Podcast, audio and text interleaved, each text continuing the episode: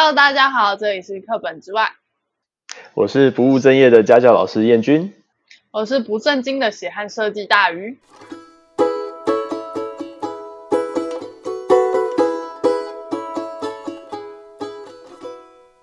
大鱼，不知道昨天是什么日子啊？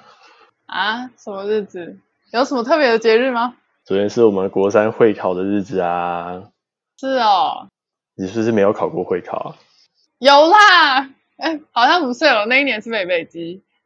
嗯，应该是。可是我们都会教会啊，我们当年是基测啦，我当年的话，啊，不过他们现在是会考，因为今年会考真的好辛苦哦。为什么很辛苦啊？他们有什么变动吗？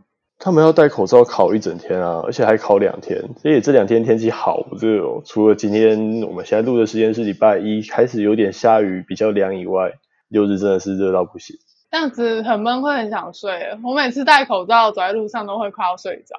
对啊，所以他们考试真的是蛮辛苦的。不过我觉得最有趣的是他们的作文题目。他们的作文题目是什么啊？他们作文题目是说你想要开一间什么样的店？什么样的店？对啊，大鱼，你想要开什么样的店？我现在就已经在开店的路上啦。我一个网络创业，一个不正经的血汗设计。然后我就问了一下我几个学生，我问了其中的一个。然后他回答我什么你知道吗？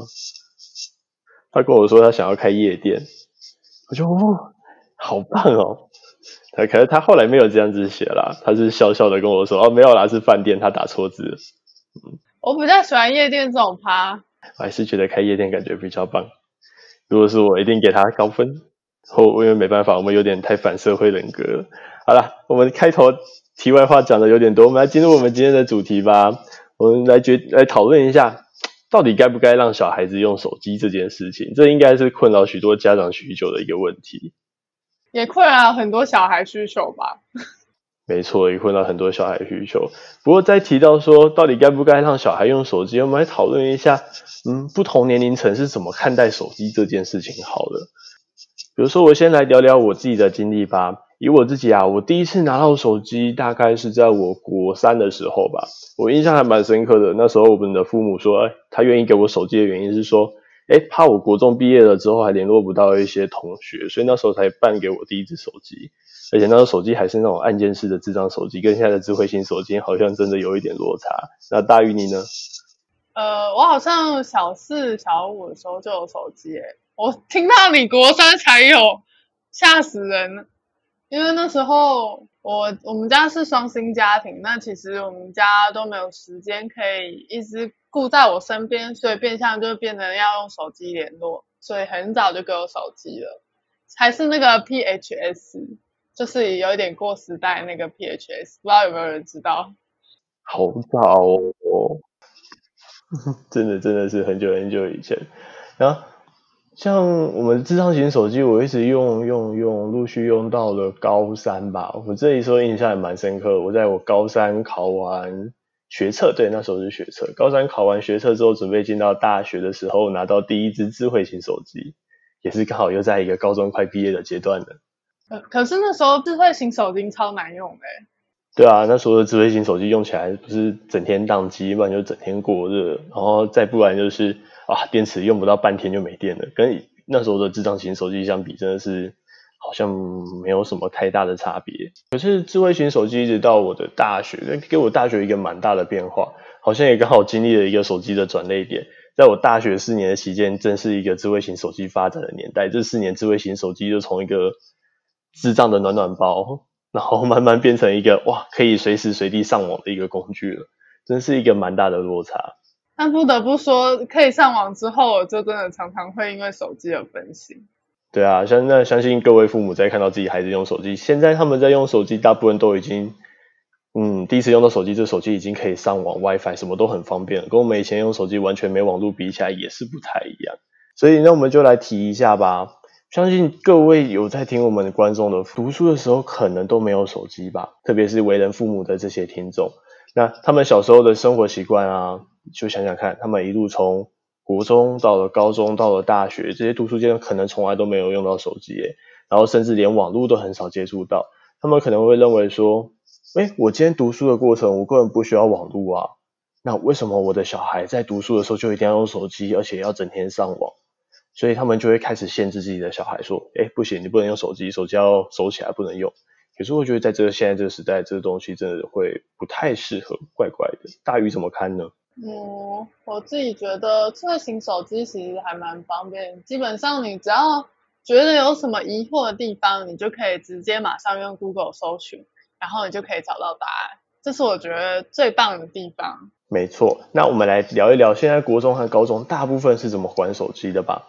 以现在的国中啊，大部分的手机管制方式是这样子的，进到学校早修时间可以联络一下家长，那到了可能早修已过之后，或是早修开始之前，就是说全班收到同一个收到一个手机盒，然后这手机盒会去上缴到学校的学务处或教送到各处室去做统一保管，然后一直到了放学的时候才可以去把手机领回带回家。那在高中阶段的话，我听到大部分手机是不管的，只要看到听到这点我是蛮开心的啦。跟我当年其实差不多耶，虽然我当年用的是智障型。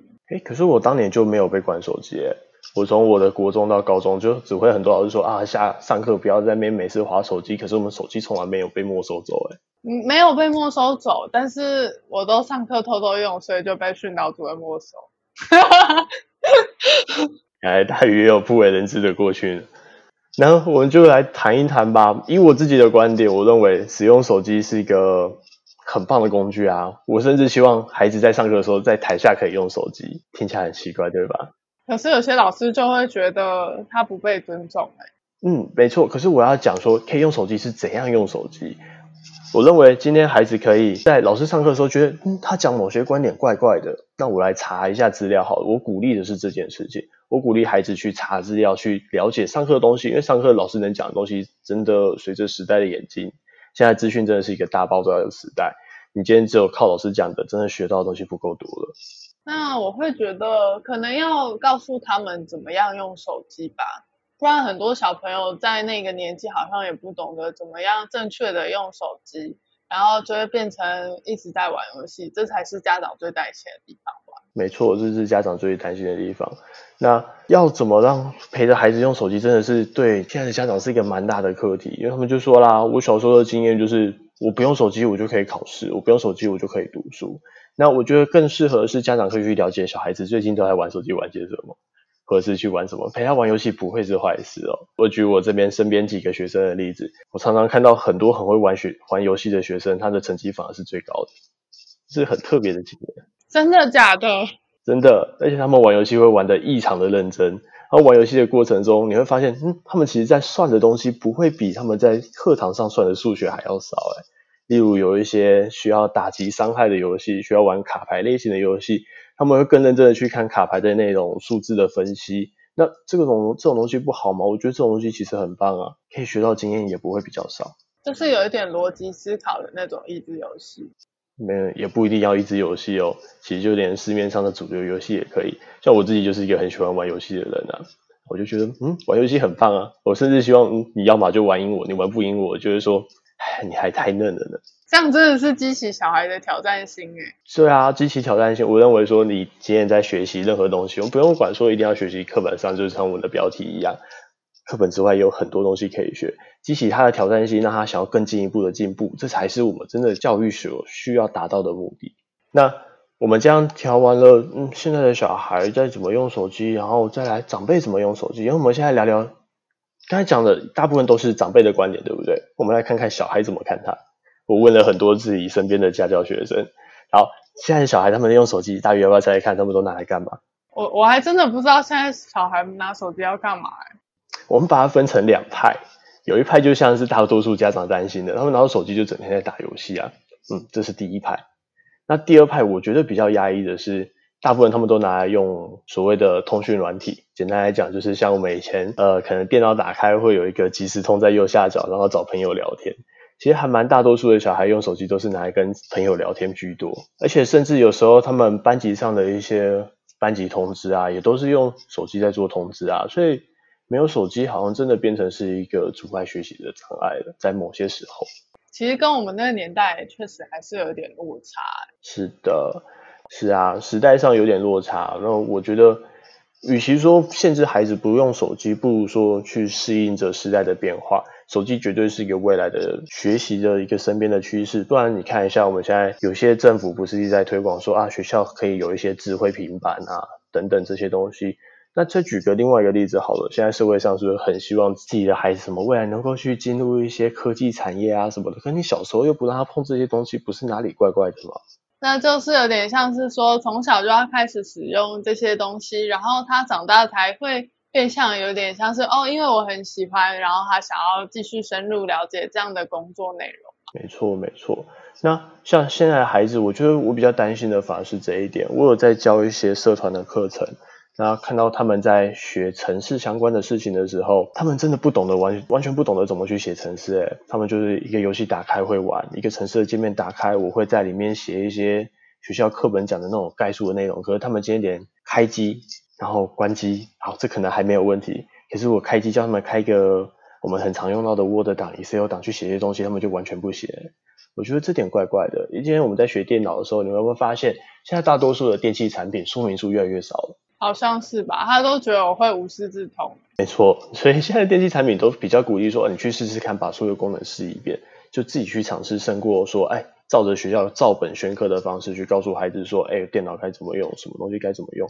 我比较鼓励的是孩子自己去上网查，那提到上网，这又是另外一个蛮严重的议题咯。可是我觉得家长应该更困惑的是，像是那种就是会一直玩手机的学生要怎么样管理。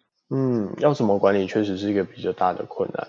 那以我自己来说，我会认为你今天要打游戏对不对，那我就让你打，我让你打一个月，你今天没有在那个游戏的伺服器排到前一百名前三十名，那你就不够资格玩游戏啊，你要么可以玩游戏就玩到你可以去比赛。这是我给他的观点，我的观点好像跟一般人比较不一样一些。因为我弟小时候就是那种就是他不能打游戏，然后他就会变成说他能够玩游戏的时候他就会非常疯狂玩游戏，甚至说他觉得他太少时间可以玩游戏，他就跑去网咖打。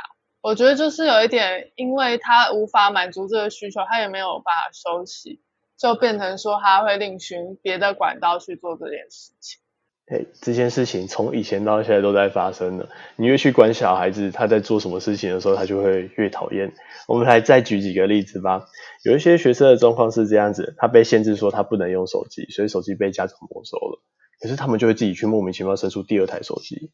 他哪来的钱？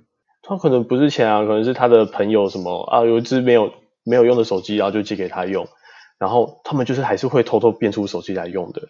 所以与其限制手机，倒不如不要限制，而是去了解他们怎么用。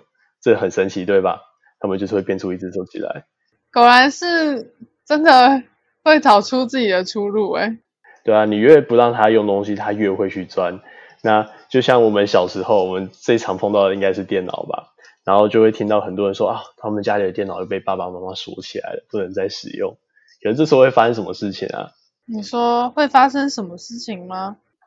对啊，这时候就会看到更多更多的家里的同学就说，我现在整天在找那个密码，我在想办法破解它。然后等到破解完之后，他们就会开始很认真的，哎，我我破解密码，我可以玩了。然后每次都在偷偷摸摸的，趁爸爸爸妈妈可能去休息去睡觉不在家的时候又开始玩，然后回到家的时候又又假装没事，然后关起来。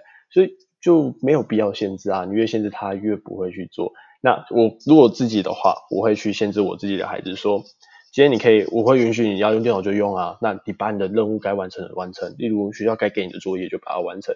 这些作业可能很智障，可是我希望他学到的是一个责任感。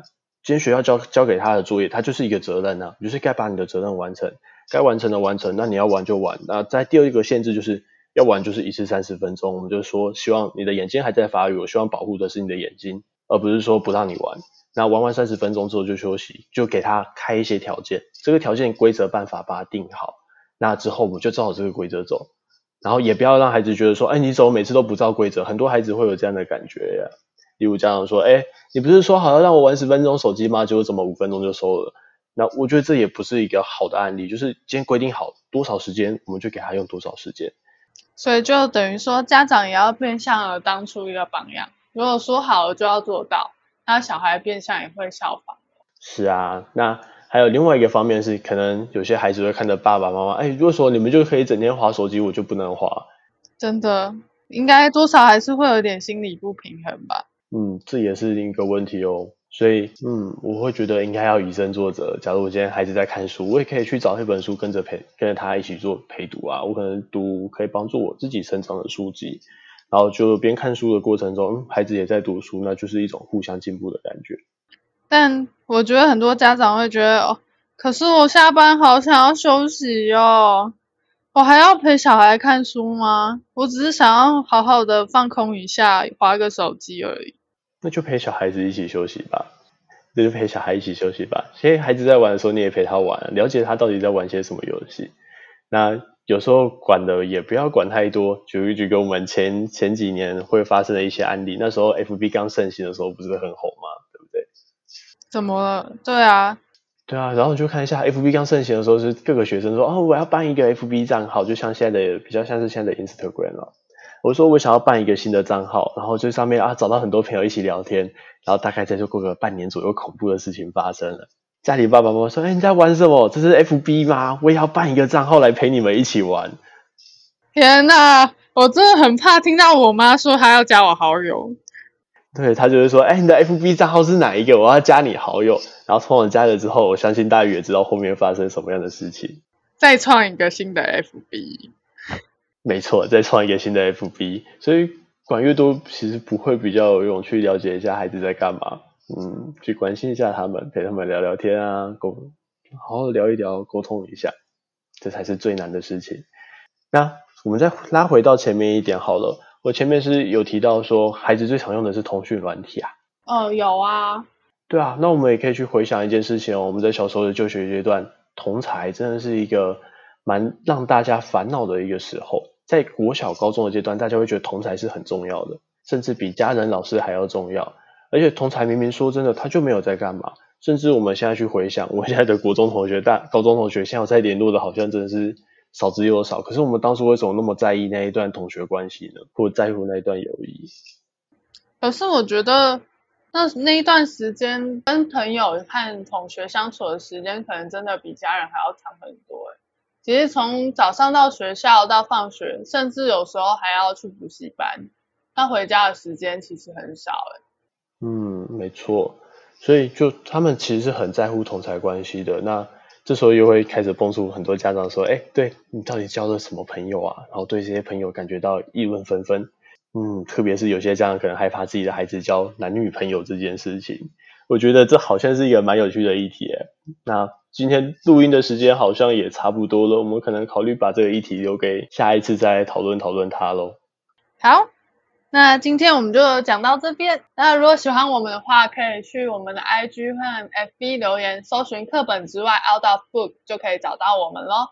那我更希望有听众真的能够听完我们的东西，获得一些收获的时候，帮我们留一下小问题吧。我不希望你们留太多的回馈，可是我希望你们可以丢一些问题，我们可以就我在我教了这么多的学生的身上，看看有没有回答你这些比较难搞或者是特殊的问题。好的，那我们今天就讲到这边咯，下次再见，拜拜。下次再见，拜拜。